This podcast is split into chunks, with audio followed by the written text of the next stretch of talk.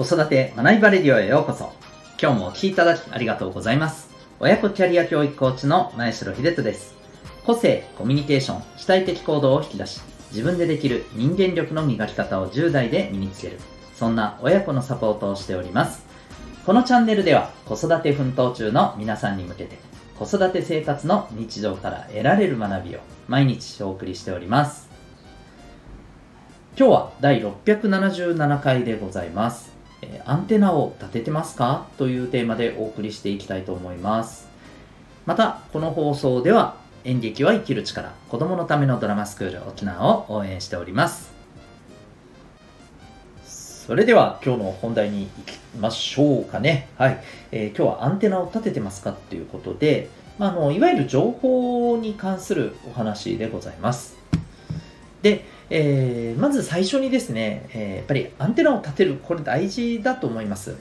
はい。えー、新しい、まあ、あの技術や、え新しい、まあ、商品、新しいサービス、うん、え新しい知識。やっぱこれってすごくね、大事だと思うんですよね。で、あの勘違いしていただきたくないのは、必ずそれをですね、まあ、深く知り、活用しなきゃいけないっていうわけではないと思います。はい。ただ、本当に何も知らないし、えー、まあ、ぶっちゃけ興味もありませんっていうのはですね、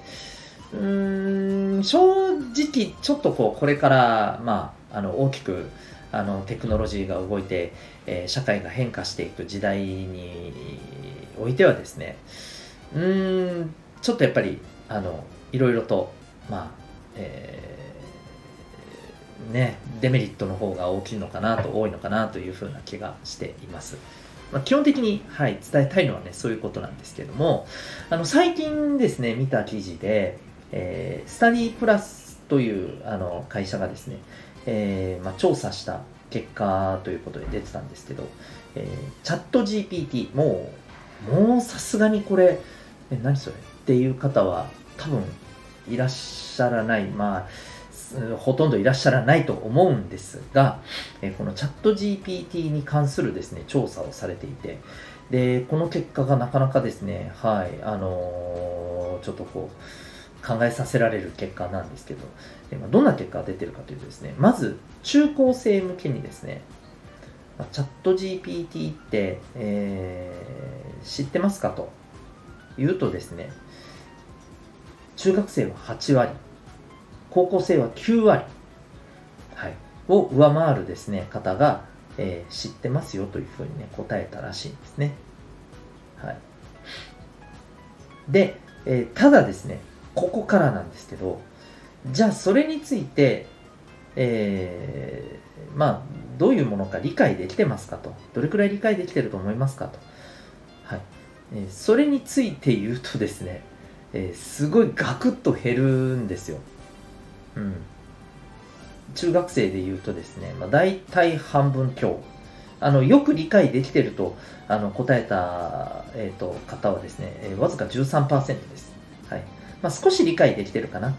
ぐらいに答えた方が、えー、大体38%、うん、高校生で言うとですね、えー、よく理解できてるのは15.6、えー、少し理解できてるが47.1合わせてまあ理解でき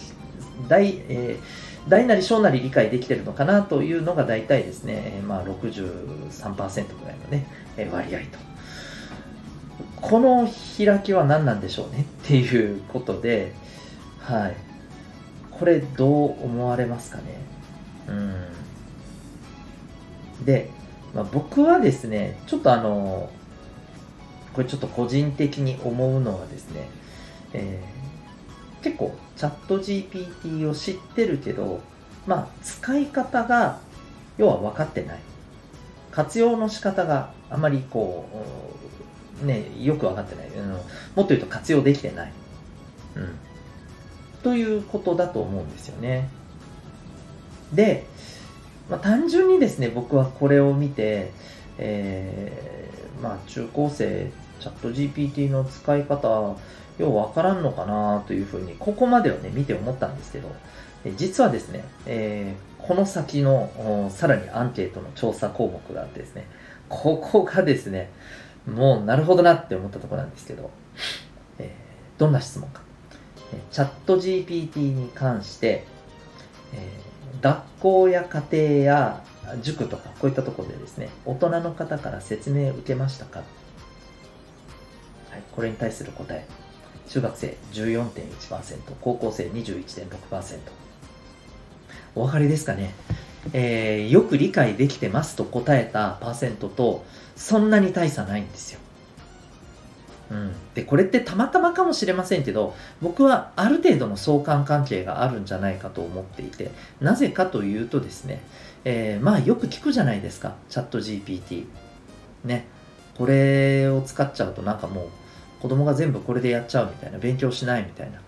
うん、だからちょっとあまりあのチャット GPT を子供が使うのは、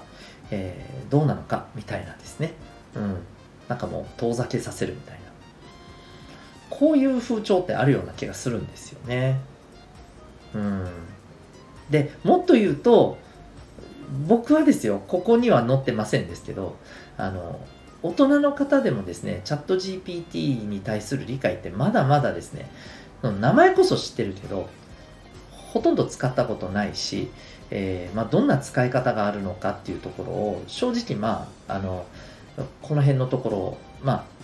興味がないみたいな方がね多い気がするんですよね。うんでやっぱりここに関してやっぱちょっと思うんですよね。あの少なくともそれなりに理解した上でで、えー、やっぱりこう使うことで活用できるものはやっぱりこうあの子どもたちに、えー、もう正しい使い方をですね、えー、まあ、大人が知った上で、まあ伝えていくべきでしょうしあのもしそれがわからないんだったらまず大人が勉強するべきだと思うんですよね。で一番やっちゃいけないのは、えー、興味がありませんと。うん、で、えー、だからこそ子供たちにもいやよくわかんないし危なさそうだからあのあんまり伝える気もありませんっていうのが僕はもう一番どうなのって思うんですよね。はい。うんまあ、もしかしたらちょっとこう聞いてて若干耳が痛い方もいらっしゃるかもしれないんですけれど、えー、子どもたちがですねこれからやっぱりあの変化する時代の中でですね、えー、そこに適応して、え、自分らしくやっぱ生きていく力を身につけていく上で、え、とても大事なことの一つがですねやっぱりこう変化へのアンテナと、え、まあ、それに対する学ぶ姿勢だと思うんですよね。学んだ上で、まあ、それをじゃあ本当に使うかどうかっていうのはそれは自分で判断すればいいと思うんですよ。どのぐらい付き合うかうん、あのどのぐらい、まあ、あのそれを活用したいのか自分の人生の中でそれをどのぐらい役立てたいのかっていうのはそれはその時その時あの必要に応じて使えばいいわけででもやっぱそれを判断するためには知らなきゃいけないし学ばなきゃいけませんよね。うん、ここの部分をやっぱりねこう何て言うのかな理解していかないといけないんじゃないかなと、まあ、まずは大人がですね、はい、というふうにね思った次第でございます。えー、まあ、このニュースから皆さんどう思われますでしょうか、えー、そして私たち普段、えー、アンテナを立てておりますでしょうか。この辺りを、えお考えいただく、えきっかけとなれば幸いでございます。ということで今日はですね、えアンテナ立ててますかというテーマでお送りいたしました。最後にお知らせをさせてください。